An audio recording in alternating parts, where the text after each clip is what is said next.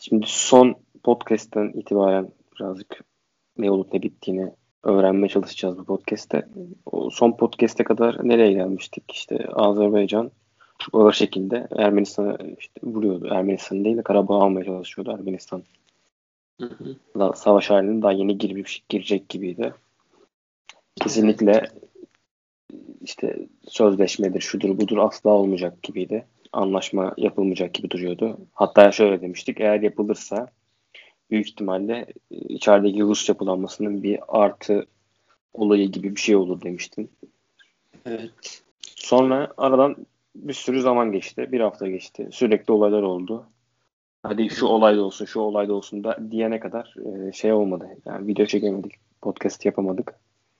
Şimdi o zamandan itibaren ne oldu? Onu bir baştan anlatır mısın? Evet, şimdi e, ilk podcast'i yaptığımızda tahminen e, Azerbaycan e, birkaç köy, e, yerleşim bölgelerini e, işgalden kurtarmıştı ve e, normal, e, başarılı bir şekilde ilerliyordu.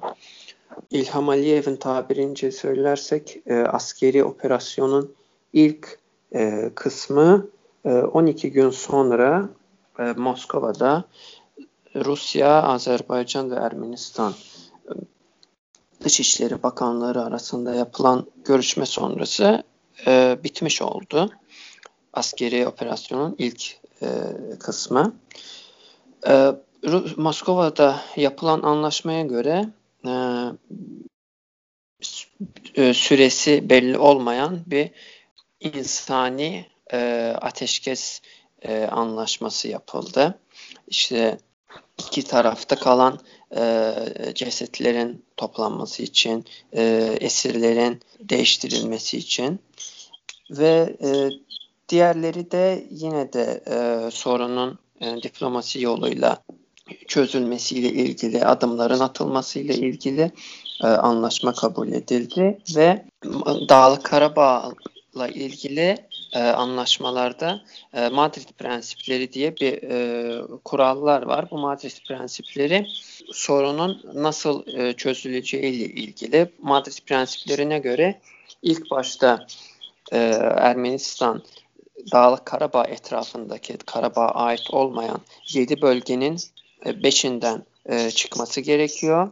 E, sonra Dağlık Karabağ'ın e, nasıl olacağı, e, bağımsız mı olacağı, Azerbaycan'ın mı e, yönetiminde kalacağı, özel bir bölge mi olacağı buna karar verilmesi. Sonra da o e, etraftaki 7 bölgeden ikisinden de e, çıkması e, belirleniyor ve e, diplomatik e, çalışmalarında bu yönde yapılacağı kararlaştırıldı.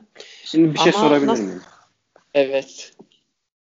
Türkiye Kıbrıs'a girdi. Kıbrıs'ta Türkler vardı. Kıbrıs'ta Türkleri işte e, aldı kurtardı. Ermenistan'ın yaptığı farklı bir şey mi? Bizim biz iki yüzlü olmuyor muyuz bu durumda?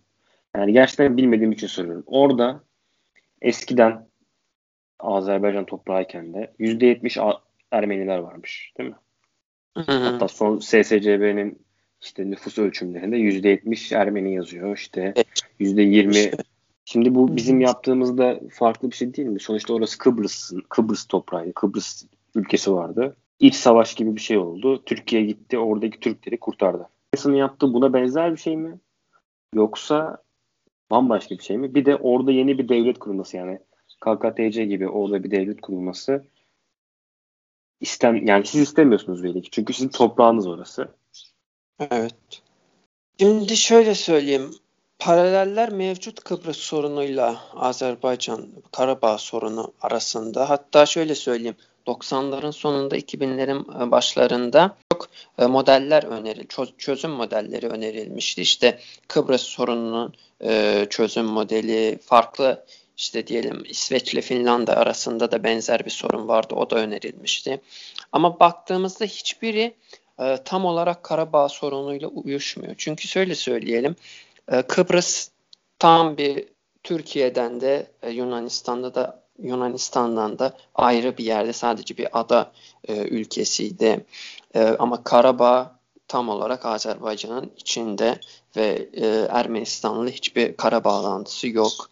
E, ya da işte e, Kıbrıs'taki nüfus oranlarını, nüfus oranları, bu nüfus oranları oranın e, başka bir yerden e, getirilme bir nüfus değildi. Ya da başka bir yerden nüfus getirerek bir nüfusun e, çoğunluğu sağlanmamıştı. Ama e, Dağlık Karabağ'da tam olarak bu yapılmıştı. Er, Dağlık Karabağ'ın Ermeni nüfusu vardı ama diğer bölgelerden de özellikle e, Doğu Türkiye ve e, Kuzey Batı İran'dan e, getirilen Ermenilerin sayesinde e, orada %75'lik Ermeni nüfusu oluştu.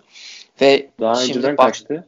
Yani tam olarak ben rakamları bilmiyorum ama yani, e, yani en e, iyi halde beraber olduğunu söyleyebiliriz. Yani yüzde 50 yüzde 50 olduğunu söyleyebiliriz ama yani böyle keskin bir e, Ermeni çoğunluğu yoktu Karabağ'da. Özellikle Karabağ içinde. Ee, şöyle söyleyeyim. Karabağ'ın dışındaki o 7 bölgede ve Karabağ'ın içindeki Şuşa şehrinde %95'ten fazla Azerbaycan çoğunluğu vardı. Bunları bunları da bizim ortaya katmamız gerekiyor. Çünkü bu bölgeler de işgal edildi ve tüm Az, Azeri nüfusu oradan e, evlerinden kovuldu. Çıkmaya silah edildi. Hmm.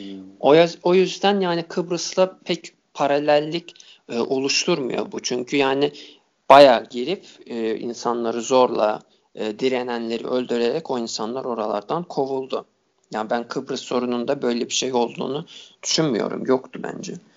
E, şimdi baktığımızda e, yani başka bir bu Kıbrıs'la ilgili başka bir sorun var mıydı? Yani başka Kıbrıs'la... bir sorun yok. Anladım. Yani orada ıı, bir nüfus planlaması yapılmış. Nüfus mühendisliği mi derler, toplumsal mühendislik mi derler yapılmış. Bunun haricinde bu savaşla ilgili sorular var. İşte Rusya ne yaptı, Rusya'nın etkisi ne oldu, Türkiye işte kardeşimizin yanındayız dedi dedi dedi. Ee, orada Rusya'nın yanında Rusya bayrağı var. Yan tarafta Ermeni bayrağı, Azeri bayrağı. Yani hani Türkiye hatta biz de söylemiştik e, Rusya ile Ermenistan bir Azerbaycan'la Türkiye bir beraber işte bir mücadeleye giriyorlar gibi konuşuyorduk. Hatta e, Türkiye ben şey demiştim Türkiye e, ölüsü Azerbaycan'a yardım eden hatta hiçbir şeyimiz kalmadı.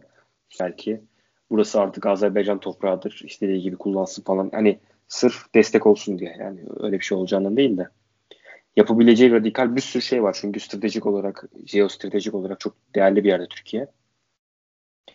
Yani bir sürü yardım eder diye konuştuk. O Ama zaman şöyle geçti, geldi dolaştı. Ee, Rusya, Ermenistan ve Azerbaycan masaya oturdu.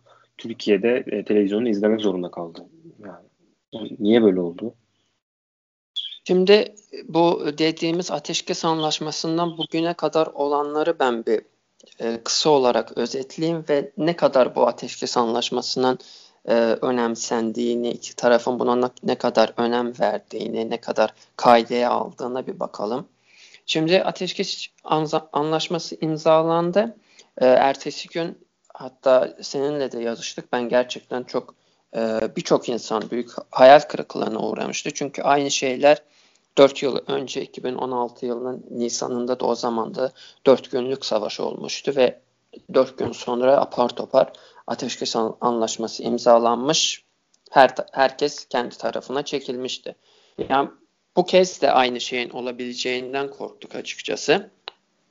Ama şöyle söyleyelim, ateşkes anlaşması yapıldı. Ee, ama e, sahadan verilen bilgilere göre hiç de hiçbir tarafta bu ateşkese uyduğu söylenemez. Aynı şekilde askeri ameliyat, e, askeri operasyonlar devam etmekte şu anda. E, hatta dün e, İlham Aliyev'in e, Habertürk'e verdiği e, Haber Global. Mülak ha, Haber Global'a e, verdiği mülakatta şey dedi yani biz e, Azerbaycan ordusu ilerlemeye devam ediyor. Biz bazen e, bazı şehirleri, köyleri alıyoruz ama bunu birkaç gün sonra ilan ediyoruz. Çünkü oralarda e, de güvenliği temin etmemiz gerekiyor. Buranın bir daha diyelim ki karşı saldırıyla e, elimizden çıkmayacağını temin ettikten sonra biz ilan ediyoruz. E, bunları söyledi ve e, yani bir retorik olarak da neyin ne zaman yapılacağını ben daha iyi biliyorum, neyin ne zaman söyleneceğini ben daha iyi biliyorum diye bir açıklamalar yaptı. Bu da gösteriyor ki ateşkes anlaşmasına varılsa da her şey e, bizim ilk e, bu konuyla ilgili ilk podcast yaptığımız zamanki gibi aynı şekilde devam ediyor. Bu da önceki bu anlaşmanın e, önceki anlaşmalardan farklı olduğunu yani tarafların da artık e, yaklaşımlarının e, 180 derece değiştiğini sergiliyor. Şimdi baktığımızda diyelim ki Azerbaycan'ın taleplerinden biri de e, bildiğin gibi bu e, sorunun çözümüyle ilgilenen e, Agit Minsk grubu var. E, onun da genel e, onun da e, ABD, Fransa ve Rusya tarafından yönetiliyor. Onlar bu e, diplomatik e, anlaşmaları sağlıyorlar. İşte görüşler e, yap, organize ediyorlar taraflar arasında. Azerbaycan taleplerinden biri Türkiye'nin de bu e, gruba katılmasıydı. Ama işte e, Moskova Anlaşması'nda bu e, tarafların değişmeyeceği belirtildi. Yani Türkiye'nin hiçbir şekilde diplomatik diplomatik masada olmayacağı belirtildi. Ama bakıyoruz ki dünkü mülakatta da bugün de farklı açıklamalarda da İlham Aliyev de Türkiye'nin artık e, olaya dahil olması gerektiğini eğer bu diplomasiyle çözülecekse Türkiye'nin de masada olmasını belirtiyor. Yani hiçbir şekilde e, anlaşmanın tarafların fikirlerini etki ettiğini görmüyoruz. E, şimdi en son gelişmelerden biri de tahminen e, bir buçuk saat önce e, Ermenistan Başbakanı Paşinyan da bir e, ulusa sesleniş yaptı. E, orada da gerçekten çok böyle savaş e, dili kullandı. E, söylediği şöyle ki işte Azerbaycan e, ne istiyordu önceden? E, diplomasi yoluyla, barış yoluyla bizim etraf e, be, önce etraf 5 e, bölgeden sonra 2 bölgeden çekilmemizi istiyordu. Ama biz e, bundan sonra o bölgelerin hiçbirinden de çekilmeyeceğiz. E, hepsini koruyacağız. Hiçbiri e, işte Azerbaycan yönetiminin eline geçmeyecek. E, savaşta olduğu gibi devam edecek. E, son işte gücümüz... Abi ne geçiyor? Ellerine ne geçiyor? Ben gerçekten anlamıyorum. Yani oradaki nüfuslar artık herhalde savaş bölgesi olduğu için geri geri gittiler değil mi yani? Onu Ermeni topraklarında yaşıyor şu an orada yaşayan insanlar. Yani orada bir normal toprak yok. Hani ne bekliyorlar? Sadece iktidarda kalmak için bu savaşları söylüyorlar yoksa söylemek zorundalar diye mi? Çünkü hiçbir anlamı yok. Şimdi şöyle söyleyeyim. Ben, e, benim düşüncem şöyle ki şu anda Ermenistan'daki durum Azerbaycan'daki durumdan çok çok karışık. Çünkü en azından ee, şöyle bakalım. Azerbaycan'da bir otoriter yönetim var. Her şey, ordu, işte ne bileyim, e, askeriye, medya falan her şey e, bir kişi tarafından kontrol ediliyor ve tüm halk olarak şu an Azerbaycan seferberlik durumunda şu anda. Yani askeri seferberlik değil de yani askeri seferberlik, askeri seferberlik e, e durumunda diğer halk da kendi üzerine ne görev düşüyorsa işte bu toprakların işgalden kurtarılması için herkes bu e, fikir etrafında birleşmiş durumda. Hatta Erme, ben mesela Ermenilerin de e, diyelim ki yorumlarını okuyorum. Herkes şey söylüyor. Şey düşünüyorlar yani işte Azerbaycan'da otoriter yönetim var.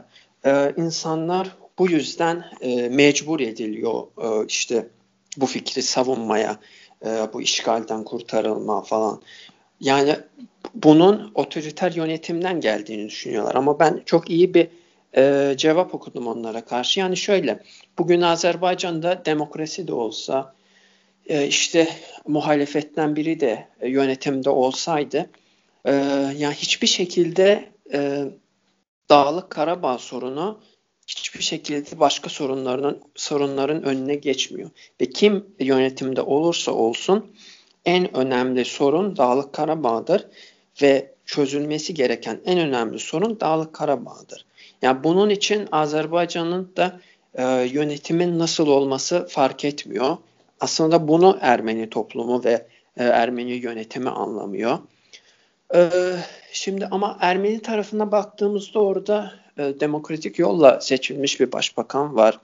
Onun e, işte muhalefeti var, toplumda farklı gruplar var, işte kamu kuruluşları var. Herkesin de düşünceleri farklı diyelim. Etraf bölgelerle ilgili düşünceler de farklı. Dağlık Karabağ yönetimiyle ilgili düşünceler de farklı.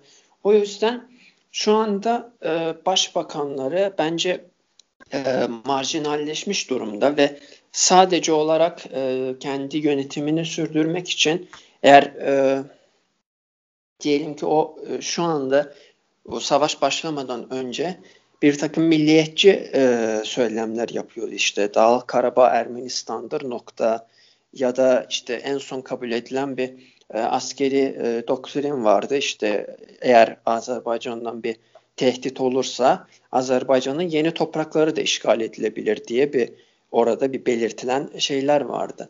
Yani bunlar hep de e, şu anki başbakana karşı bir milliyetçilerden bir e, destek toplamış oldu şu anki başbakan. İşte bugün de eğer o söylemlerinden uzaklaşırsa işte bir takım e, tavizler verirse yani milliyetçi kesimin de e, şöyle söyleyelim gazabının ne kadar ağır olacağını da biliyor. Yani garanti şekilde e, yönetimden indirilecektir. O yüzden yani yönetimde kalmak için e, sonuna kadar da direnmeye çalışıyor. Elbette ki bu çok e, yani acı. Çünkü maliyetli de. Hem Can maliyetli. maliyetli. Şu anda savaş gidiyor. E, diyelim ki 4 yıl önce e, benim yaşıtlarım e, savaşta, Karabağ'da e, ölüyordularsa, şehit oluyordularsa bugün 2002 doğumlu e, çocuklar e, şehit oluyorlar orada. Yani yönetimini sürdürmek için e, çocukları e, ölüme itiyor. Yani bu gerçekten çok dehşet verici bir şey. Ve yani bu açıklamadan sonra artık bir anlaşma sağlanacağı da pek görüp gözükmüyor. Ee, şimdi baktığımızda Azerbaycan'da hatta bu sabah da bir İlham Aliyev bir açıklamasında e, yeni e, başarılarımız da var. Yani yeni alınan topraklar da var. Ama bunu şimdilik açıklamıyoruz. İşte yine e, zamanı geldiğinde açıklayacağız falan. Görünüyor ki yani e, Ermeni Ermenistan ordusu gerçekten de çok ağır bir mağlubiyetle üz ve e, bakanları da sadece kendi e, çıkarları için e, hem orduyu hem de kendi toplumunun genç bireylerini e, tehlikeye atmaktan, ölüme atmaktan e, çekinmiyor. Bu da pek e, umut verici bir e, bir şey değil. Yani bir e, ya Ermenistan evet, açısından. Evet. Ama Ol, yani genel savaş durumu orada yerleşmiş durumda. Savaşla Hı-hı. idare ediyor toplumu. Ee, bu tabii evet. sadece demokrasiyle ilgili değil. Bu özellikle medya ile ilgili. Medya kısıtlamaları, medyanın tekelleşmesi gibi e, ya da medyanın bu konuda daha radikal olmaya ihtiyaç duyması gibi kendini böyle yapmak zorunda hissediyor gibi olması çok kötü. Bir de savaş olduğu zaman yani şey olmuyor. Barış diyenlerin sesi çok duyulmuyor. Ya da hmm. ne bileyim hadi, hadi ticaret yapalım, hadi dolma yapalım diyenlerin sesi çok duyulmuyor. Genel bir sebep. Büyük ihtimalle orada da artık medyanın tekelleşmesi gibi bir şey olmuştur. Çünkü çok küçük bir memleket.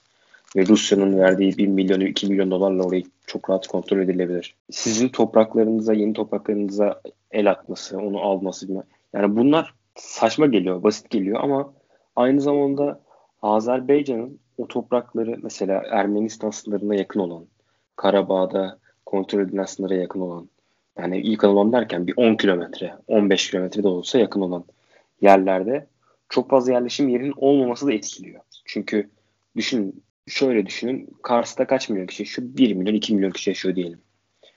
Ama Kars'ın sınıra yakın köylerinde yani toplamda 1000 nüfuslu, 2000 nüfuslu, 3000 nüfuslu şeyler var. Küçük yerleşim bölgeleri var. Şimdi Ermenistan desek ki biz bu bin nüfusu, iki bin nüfusu bölgeleri ele geçireceğiz. Tamam. Yani onun için bir askeri operasyon düzenlenebilir, orayı korumaya çalışabilir. Hani bu bir mümkünlüğü var. Yani şöyle düşün. Yaptı, sonucuna katlanması ayrı bir şey ama ele geçirebilir. Ama şöyle olsaydı eğer İstanbul nüfuslu, İstanbul yoğunlukta da İstanbul kadar gelişmiş, ne bileyim Berlin kadar e, çok gelişmiş bölge onun etrafına sarılmış olsaydı eğer onlar o kadar ilerle ileri gidemeyiz, gidemezlerdi.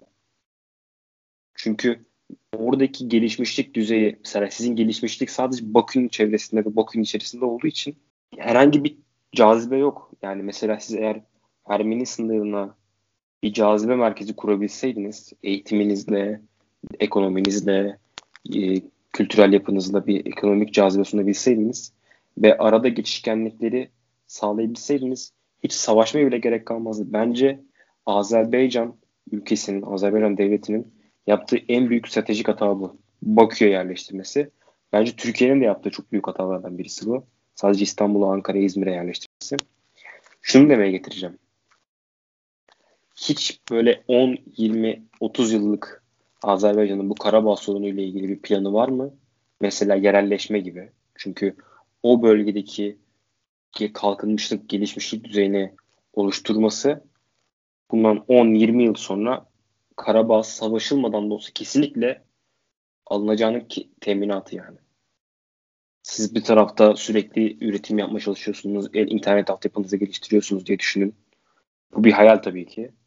Oradaki e, sizin kendi doğal gazınızı kendi içinize kullanacak kadar büyük bir ekonomiye sahip olmanızı düşünün. E, tarımda çok ilerlediğinizi düşünün. Gerçekten Avrupa Birliği'ne girebilecek standartlara ulaştığınızı düşünün bir. Ve şöyle baksınlar. Haritayı açsınlar baksınlar. Ermenistan sınırı kurak. Azerbaycan sınırına ulaştığımız anda yemyeşil bir dünya oluşuyor. Mesela böyle bir istek, böyle bir arzu halkın içinde var mı? Çünkü bu olsaydı eğer 20 yıl önce, 20 yıl sonra yani şu güne geldiğimizde Azerbaycan hiç savaşmasına gerek kalmazdı. 600 milletvekiline doğrudan ulaşabileceğimiz bir platformumuz var. Meclisteyiz.com sitesiyle istediğimiz milletvekiline ulaşabilir. Öneri sunabilir.